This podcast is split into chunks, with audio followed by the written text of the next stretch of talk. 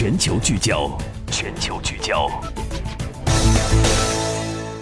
把目光投向日本，我们看到最近中日关系呈现出一种新的迹象。日本媒体表示，日本首相安倍晋三六月五号在东京都举行的国际会议上发表演讲，关于中国推进“一带一路”倡议，安倍表示，如果条件成熟，将会进行合作。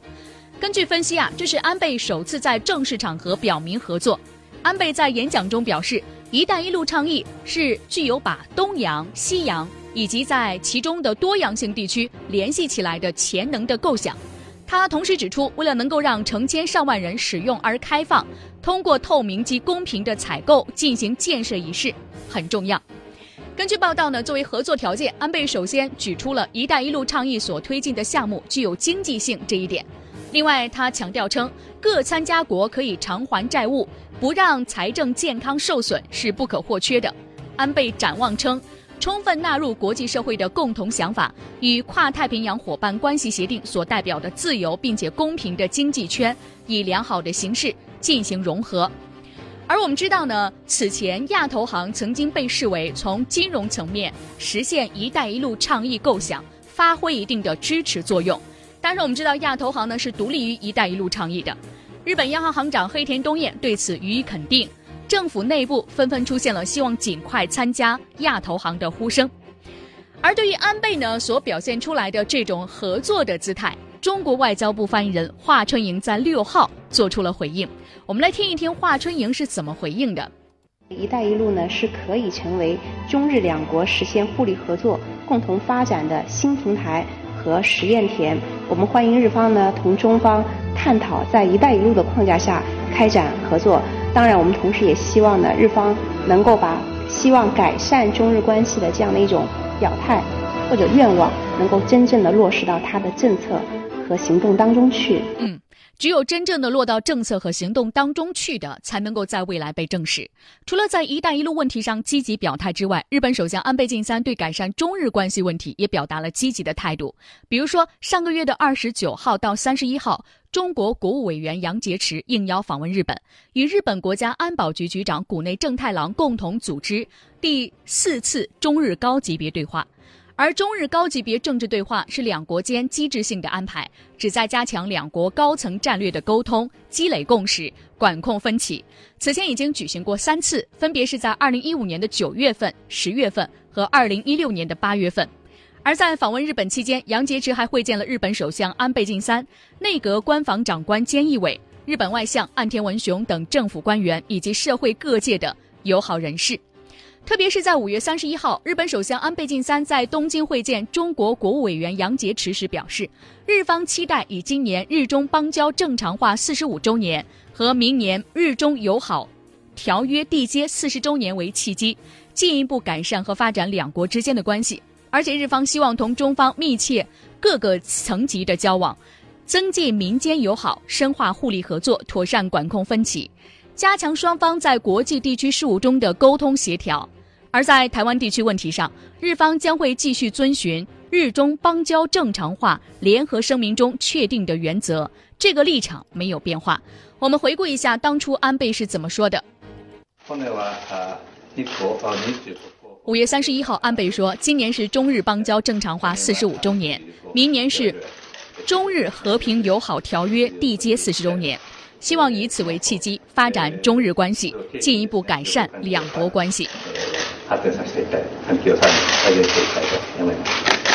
而在整个会谈当中，安倍晋三还特别提及了朝鲜。安倍说，中日需要共同应对的当务之急是朝鲜问题。中国对朝鲜有很大的影响力，希望两国合作共同应对。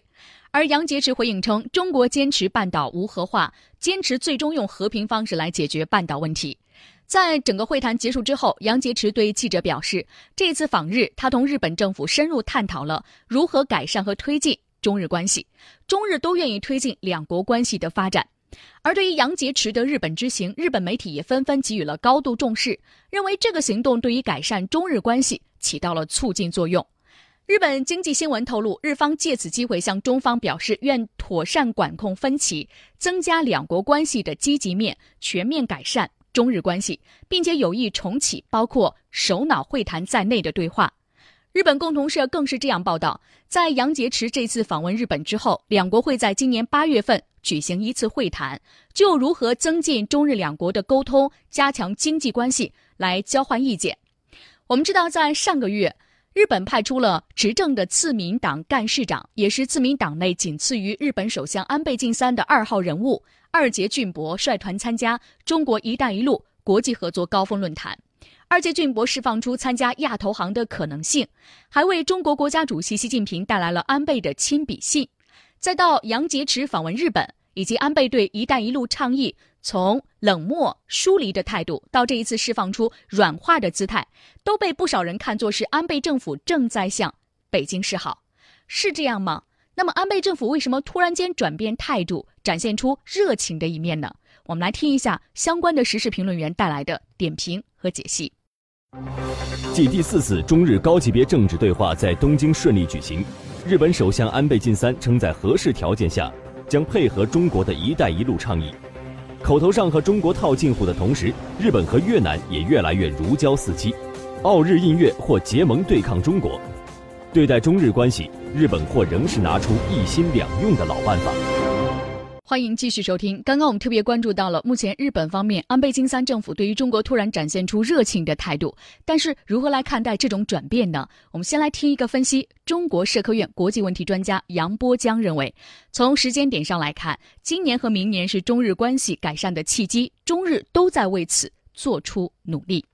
呃，我们知道今年和明年呢，中日关系面临着重要的改善的契机。呃，一呢，就是今年是中日邦交正常化四十五周年，而明年呢是签订和平友好条约四十周年，呃，这两个时间节点都是非常重要的。那么中日关系自二零一二年，呃，日本呃单方面所谓的构岛之后呢，陷入了谷底，一直到现在并没有完全恢复。所以，如何抓住这样一些节点，把关系推回到正常发展的轨道，我想这是双方都关心的事情。好。我们看到呢，还有分析呢，对这一次呢，安倍晋三政府对于中国的相关的倡议表现出极大的热情带来的分析。日本国立新泻大学现代社会文化研究院副教授张云认为，安倍晋三对“一带一路”倡议态度的转变，虽然带着无奈和对国内经济人士做交代的态度，但可能说也是一个积极的信号。来听一下。呃，我觉得这个首先呢，我觉得是一个积极的一个信号，但同时呢，我们也要谨慎的去观察为什么有这样的一个突然的变化。我想一个很重要的原因，可能还是一个美国的因素，就中美关系在习近平主席访问美国跟特朗普总统会谈以后呢，日本一直有一种担心，就是中美之间会不会有一个地下的交易，日本呢就好像被越顶了，中美之间达成一个协议，然日本还不知情。那这种情况下呢，对于日本来说是不利的。那么这种情况下，日本。呢，需要跟中国保持一定的这个渠道，也就是说是有有一种保险的一种因素在那儿，买一个保险的感觉。第二个呢，对于“一带一路”呢，可能日本现在国内也有一些争论，叫到底是不是需要参与，尤其是经济界面临这么大的一个商机，完全的拒绝，从开始从零入口开始就拒绝的话，是不是一个好事儿？这个事儿，日本的国内没有共识，但是呢，经济界呢是有不同的声音的。作为政府来讲呢，首先他要对经济界有一个交代，作为政府不是完全阻止你们去去。参与到这里面，但是呢，我们反过来讲呢，这两天因为我正也参参加这个亚洲的未来这个会议，安倍晋三首相在晚宴上那个致辞，它里面提到了，是我我听了一下，应该是有条件的，呃，参与的这个感觉。这其中条件也提到了，呃，要环境友好型啊，要受援国是财政能够可持续性等等等等。从某种意义上讲的话，它并不是完全的就是接受了或者参与到这个里面去。呃，还有一点呢，我们可以看到，呃，他还提到了要呃尊重呃普遍的这个国际规则、法治等等等等各方面的这些所谓 universal values。那么这个我们可以看到，在 G G7 的峰会上啊，呃安倍安倍晋三金三首相也提到了这些东西。我个人感觉，日本在战略上可能还没有完全的准备好，但是从这个事事情本身来讲，我想应该是一个积极的信号。作为中国来讲呢，至少应该要跟日本呢要保持一个正常的工作关系。嗯。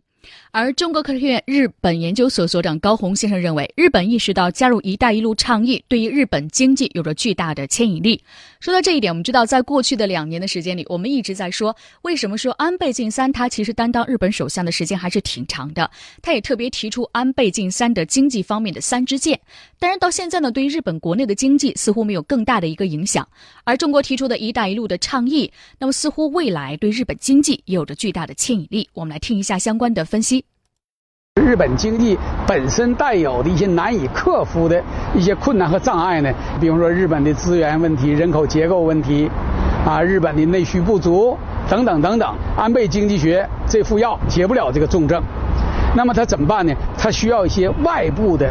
推动日本经济发展的良好的动力，其中就包括来自中国的巨大的牵引力。尤其是中国在大力度的推进我们这个“一带一路”，我们这个这个战略安排，我们具有的这个经济实力的基础上，是吧？我们积极组建亚投行，为世界经济注入新的活力和能量。这个时候，你不搭这个便车，那你肯定将来是要吃亏的。这一点，日本政要呃是很有心理准备。那么，中日关系在这样的情况下，未来真的会？一步的走下去会直接回暖吗？时事评论员吕宁思先生，我们来听一下他的分析。他说，中日关系关键在于有无政治互信，但是整体还是向好发展。听一下。这次的杨洁篪访问日本呢，就有日本的媒体评论说，中日关系或者将有重大的转变。那么这个转变怎么转变呢？显然就是向好的方向转变。我们知道，在二零一二年，由于钓鱼岛的问题呢，两国关系就陷入了谷底。实际上呢。在二零一四年十一月份的北京的 APEC 上呢，那么习近平和呃安倍进行了这个第一次的会面。那次的会面呢，事先就是由这位呃他的日本的安保局的局长谷内正太郎去打的前站。那么他可以说他是安倍的亲信。那么这一次呢，是杨洁篪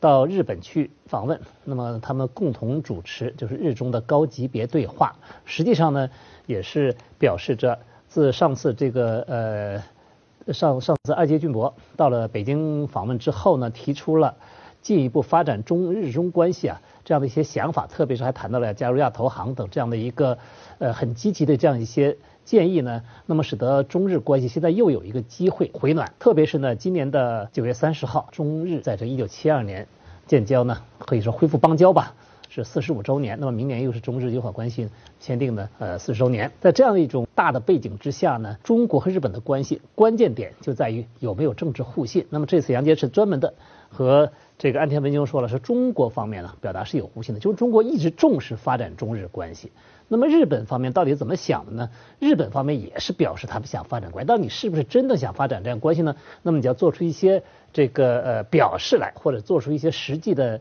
呃一些行动来。最近一段时间呢，日本其实在整个中日关系整体方面呢，还是应该是继续的回暖。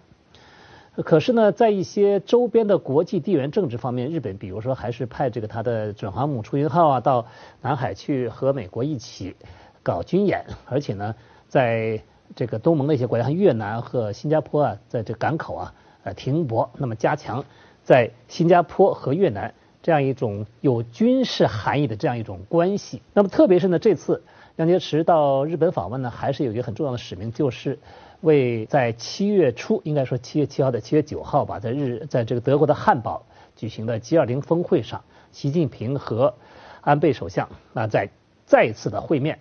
那么这次会面呢，应该说它是接近于中日呃邦交正常化四十五周年的日子了，应该说把这中日关系再提升到一个。比较热络的这样一个层次，那么这次杨洁篪呢到这个日本呢，应该有这样的一个使命。同时呢，我想中日关系啊，经过这么多年的这个反反复复啊，这个缺少互信是一个问题。但最重要的呢，还是一个对于未来中日关系怎么相处，双方其实都有担忧，因为日本和中国的经济是此消彼长，那么将来。中国在亚洲地区扮演什么样的角色，乃至于在西太平洋扮演什么样的角色？而日本呢，它又怎样应对中国的一个崛起？怎样和中国的相处？这段时间以来呢，应该说日本看到了中国实际上，呃，除了对这个历史问题啊，呃，对于日本这个迟迟不做出明确道歉的表示不满，还有这个钓鱼岛这样的问题呢，呃，一直是这个在这方面是纠缠不休之外呢，还是希望和日本呢在经济上进一步的加强合作的。所以说呢，而日本呢现在特别是面临着特朗普上台之后啊，在西太平洋到底美国和日本怎样的一个关系？然后呢，呃，日本特别是看到了中国对日本呢，呃，其实没有一个在在经济上一定要把日本吃掉这样的一个想法。所以说呢，日本现在对这个加入亚投行也表示积极的态度，因为日本是一个在这个海外资本非常多的一个国家，很富有。那么这个钱多了，他要赚钱，他要投资要回报，要不然的话他会呃也也会撑死的。所以说呢，他加入亚投行，能够和中国一起，呃，这个能够在亚投行上呢呃挣些钱，对他来说也是一个好的一个金钱一个出路。所以说呢，应该在未来中日。着眼于共同发展，这才是应该是这两个东方大国，应该说很早时间也算同文同种了，呃，这样的一个国家相处的一个准则。看中国官方现在积极态度，应该说是，呃，中日关系还是继续的向好的方向发展。嗯，但是还有一种说法，目前可能日澳印这几个国家要结盟，具体明天再来说。再见。